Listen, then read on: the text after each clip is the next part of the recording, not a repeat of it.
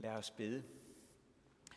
Evige almægtige Gud, tak fordi du regner os sårbare mennesker for så værdifulde, at du selv blev et sårbart menneske for vores skyld. Tak fordi du kom, levede, døde og opstod i en rå og brutal verden. Tak fordi du proklamerede, at vores liv er helligt ved selv at blive et menneske. Amen. Dette hellige evangelium skriver evangelisten Matthæus.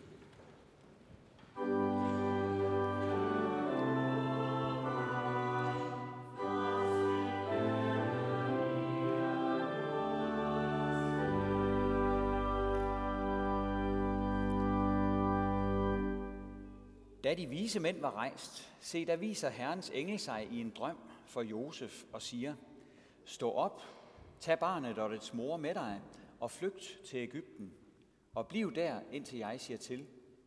For Herodes vil søge efter barnet, for at slå det ihjel.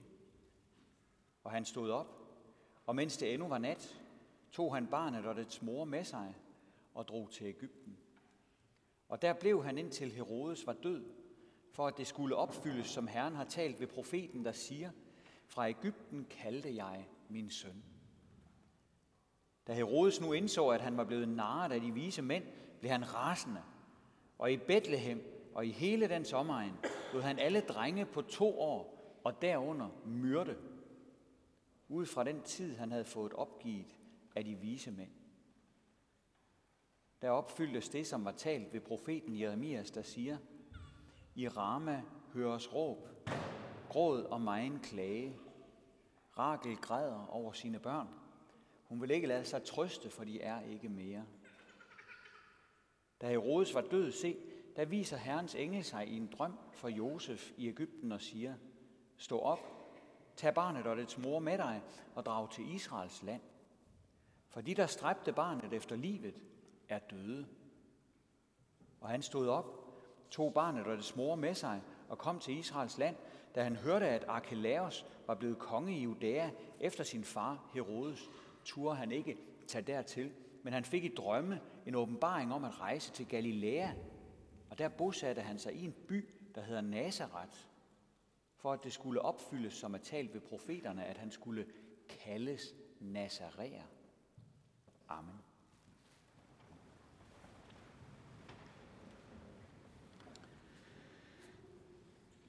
Der er nogle emner, som præster og forkyndere helst lader ligge. Og det er de emner, hvor man på forhånd ved, at mange vil lytte under protest. Jeg har selv ofte undladt at tage den slags emner op, når jeg blev betænkelig ved reaktionen. Hvad nu, hvis pressen kommer efter mig? Eller hvis en hårde af hadefulde mennesker hisser hinanden op på Facebook Kolding? Sådan noget kan forekomme.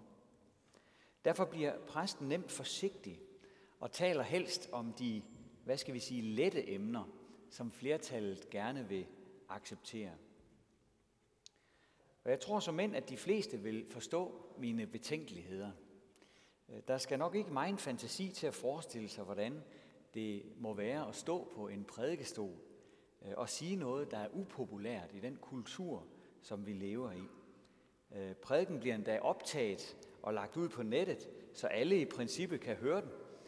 Ordet, der bliver forkyndt, ligger på den måde åbent øh, for alle slags reaktioner, og det gør øh, forkynderen jo sådan set også. Alligevel har kirkens forkyndere pligt til at sige de upopulære ting. Ikke uafbrudt, og ikke med hovedet under armen. Men ved den rigtige anledning skal også den upopulære sandhed siges, øh, så den kan høres. Når staten, kulturen, flertallet går af en anden vej end den, som Gud viser os, øh, så er det kirkens pligt at få sagt sandheden. Også når der er øretæver i luften. Det gjorde for eksempel den tyske præst Dietrich Bonhoeffer, som forkyndte i Tyskland, mens nazismen var på sit højeste under 2. verdenskrig. Han endte med at blive hængt for det. ganske få dage før befrielsen. Og på den måde betalte han jo den allerhøjeste pris, hvorimod manden, der henrettede den uskyldige mand, fik pension af den tyske stat resten af sit liv. Dog var det Bonhoeffers ord, øh, der blev stående som et lysende eksempel, mens ingen rigtig kan huske, hvem der var hans bødel længere. Bonhoeffer sagde om det livskald, en kristen har, at når statsapparatet løber løbsk, så må kirkens folk falde hjulet i ærerne. På tysk hedder det, dem Rat in die Speichen fallen. Det citat er tit blevet oversat med, at de kristne skal stikke en kæp i hjulet. Men det var faktisk ikke, hvad han sagde. Øh, kunne man bare nøjes med en kæp, øh, så ville det jo ikke rigtig koste en noget, sådan at, at stikke en kæp ind i et hjul. Det kunne alle vel gøre. Men når man selv skal lade sig falde ind i maskinen for at stanse den, så kan omkostningerne blive meget større. Ikke desto mindre, så er det en af kirkens opgaver her på jorden, blandt mange. Øh, Jesus siger det selv, vi skal tage vores kors op og følge ham. Vi skal kendes ved ham, for at han kendes ved os. Vi har et kald til at følge i vores mesters spor.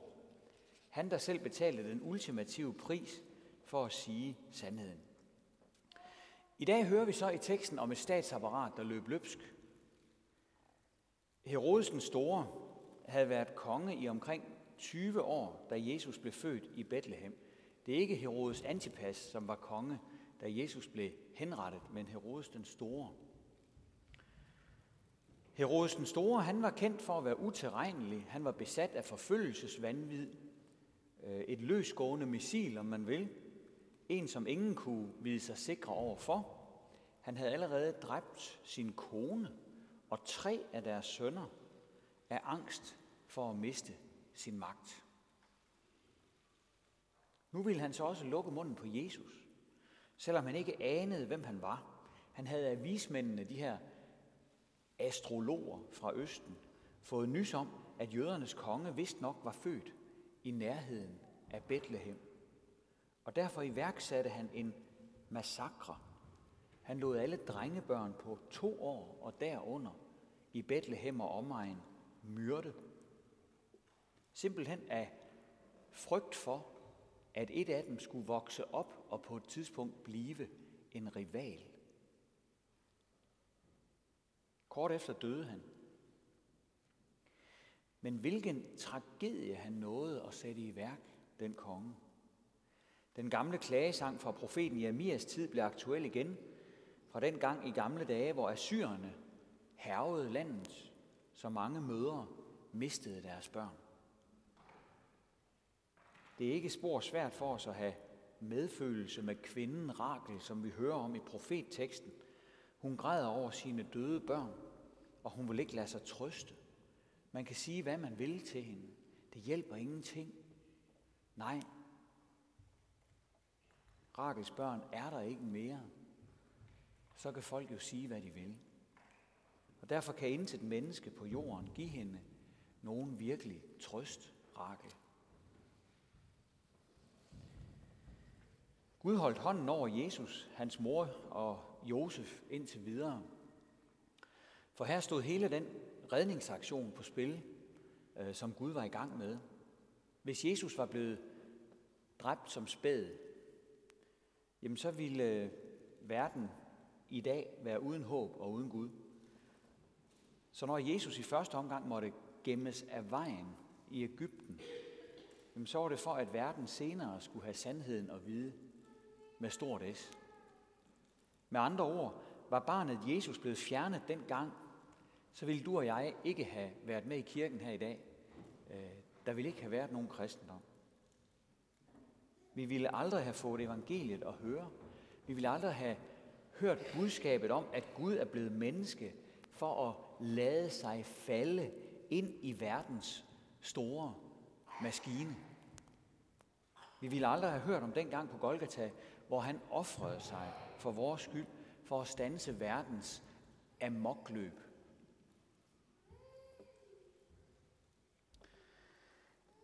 I julen fejrer vi, at Jesus lod sig føde som menneske. Over i England, der blev det markeret øh, med et billede, som kommer op på skærmen lige om et øjeblik. Øh, for nogle år siden, der var et reklamebyrå, som man havde øh, bedt om at lave en illustration til en julekampagne for en række kirker. Og det skulle minde om selve årsagen til, at vi holder jul, det her billede. Øh, teksten over det lille foster oven i købet med glorie og det hele, lyder, han er på vej, julen begynder med Kristus. Godt fundet på, og egentlig sådan meget, øh, hvad skal vi sige, lige ud af landevejen. Men hvad skete der, da det her billede kom ud i medierne? Der blev mediestorm.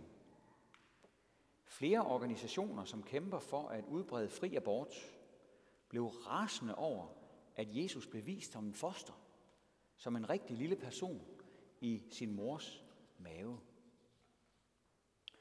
Og når vi julesøndag hver andet år, som i dag, hører om teksten om barnemordet, så er der en sammenhæng her, som vi ikke må glemme. Vi bliver mindet om, at et menneskeliv er noget særligt, ja ligefrem noget helligt. Det mente vores forfædre, vikingerne for eksempel, ikke. Hos dem der var straffeloven indrettet sådan, at der var højere straffe for at stjæle noget, end for at slå nogen ihjel. Det var en værre forbrydelse at tage penge eller ting, end at tage en andens liv. Men så skete der jo det, at juleevangeliet og hele kristendommen kom til vores land og lærte os at holde livet helligt. Og efterhånden så formede det også vores lovgivning. Den tanke går helt tilbage til Gamle Testamente med, at livet er helligt. Ja, helt tilbage til skabelsens morgen faktisk.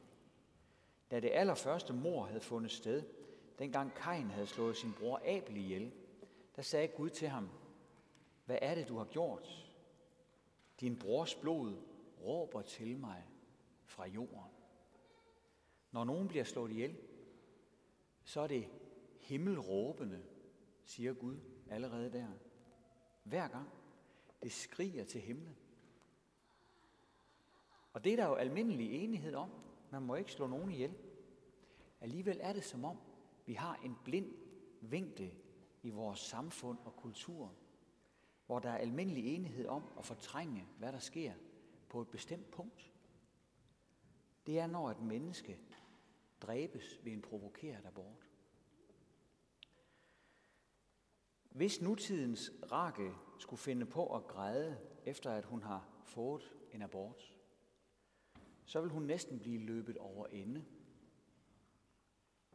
En række meningsdannere og professionelle vil fortælle hende, at der er mange gode grunde til at få foretaget en abort, og at hendes barn er hendes egen krop, og at hun selvfølgelig kan gøre, hvad hun vil med sin egen krop, uden at skulle stå til regnskab over for nogen.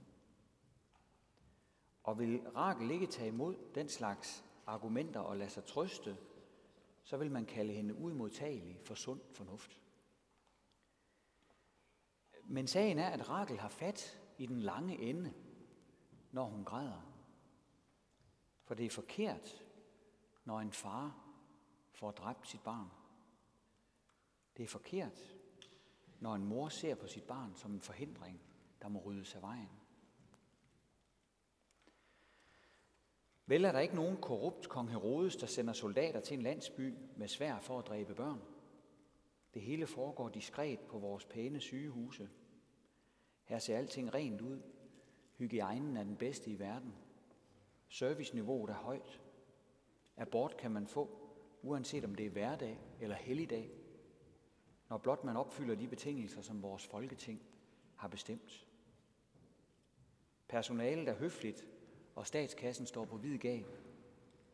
Men menneskesynet, der ligger bag, det er et afstumpet menneskesyn.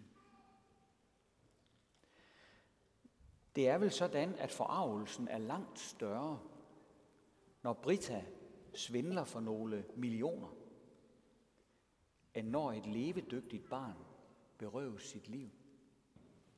Vikingerne ville være helt enige i den vurdering. Her er der et stort maskineri. Her er der et vældig stort hjul, som er løbet løbsk. Et hjul, som vi kristne må lade os falde ind i, i håb om at stoppe det. Måske stopper det. Måske stopper det ikke. Men det er vores kald at sige, at sort er sort, og hvidt er hvidt. Du flettede mig sammen i min mors liv, står der i salme 139 i salmernes bog. Jeg takker dig, fordi jeg er underfuldt skabt. Underfulde er dine gerninger. Jeg ved det fuldt ud. Mine knogler var ikke skjult for dig, da jeg blev formet i det skjulte, blev vævet i jordens dyb. Da jeg endnu var foster, havde du mig for øje.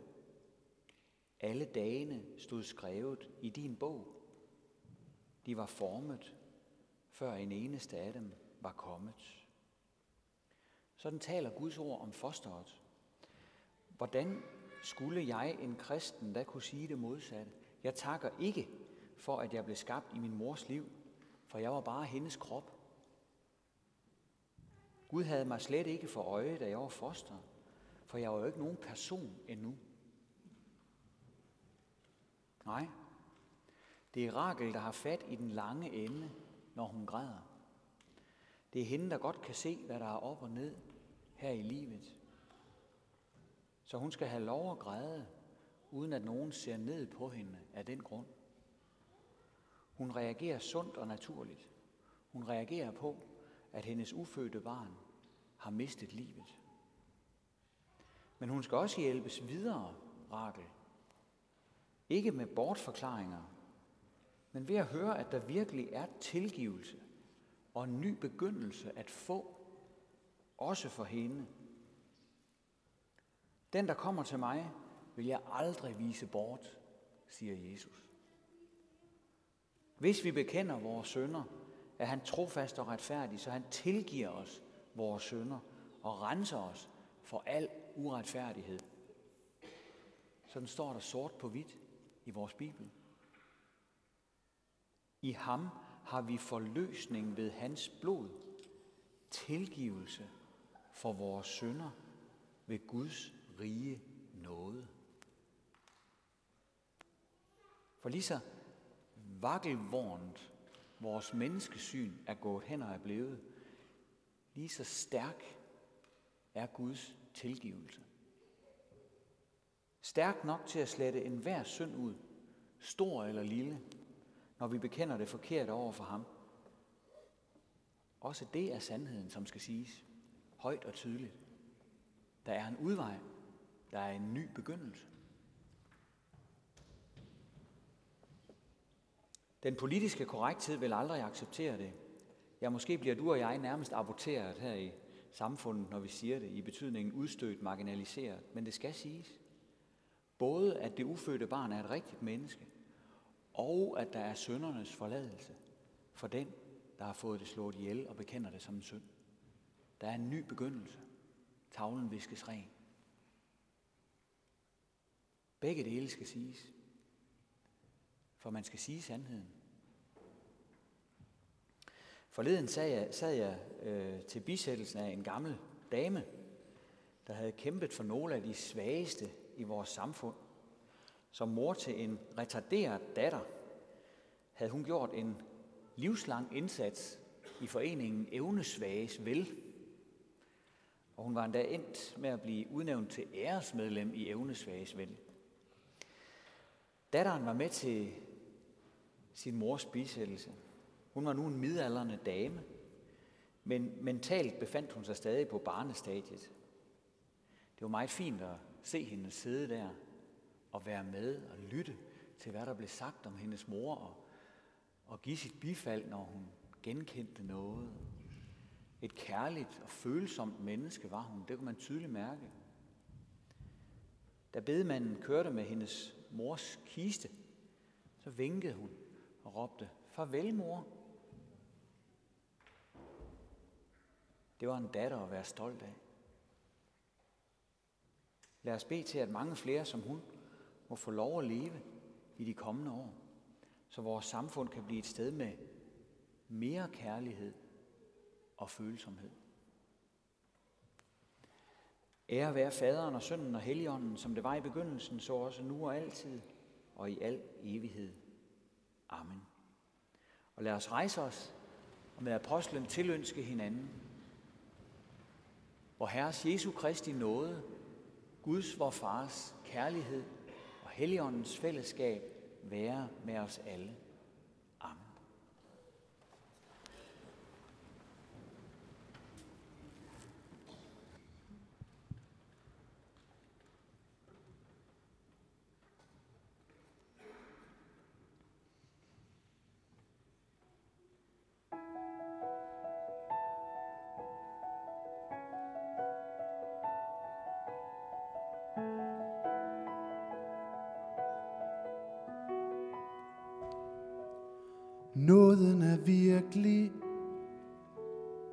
Dommen er gyldig. Jesus er dødstømt, jeg er sat fri. Døden er virkelig, men nåden er evig. Sejren er vores, død er forbi. Trøsten er i hjertet, Herren styrker os. Han vil selv gå foran, han elsker os på trods. Nåden er helt ubetinget, for da vi skulle have vor løn, så Gud ikke på, hvad vi magtede, men han sendte sin enborne søn.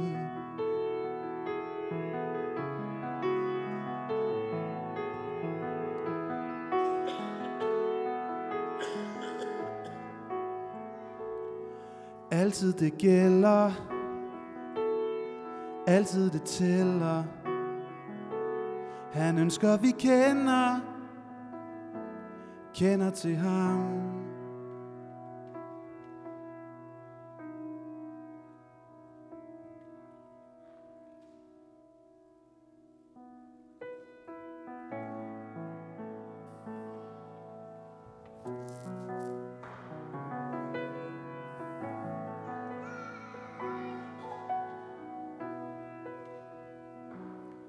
Alting er muligt. Herren vil troligt lede og finde det, der var tabt. For Gud vil frelse alle. Han sendte os derfor sin søn. Han kom med tro og med tillid og lytter til os i bøn. Han kom med karret, der renser og deler sin kraft med os. Vi beder om lindring for smerter og venskab med dem, der vil slås. Altid jeg stoler på Herren, mine tider er i din hånd. Selv når min vej er ulykkelig, kan du vende ulykken om. Selv midt i mørket og tvivlen Er du min Gud hos mig. Og når jeg frygter for mennesker Så finder jeg tryghed hos dig.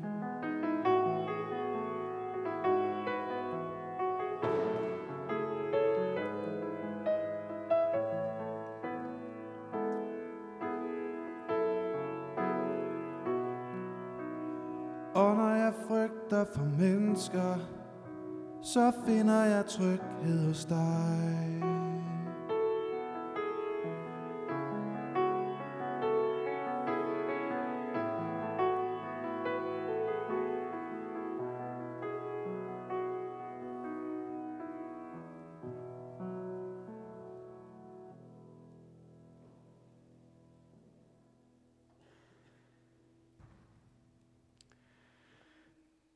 Almægtige Gud, vi beder dig for de svageste i blandt os, børnene i mors liv og deres mødre.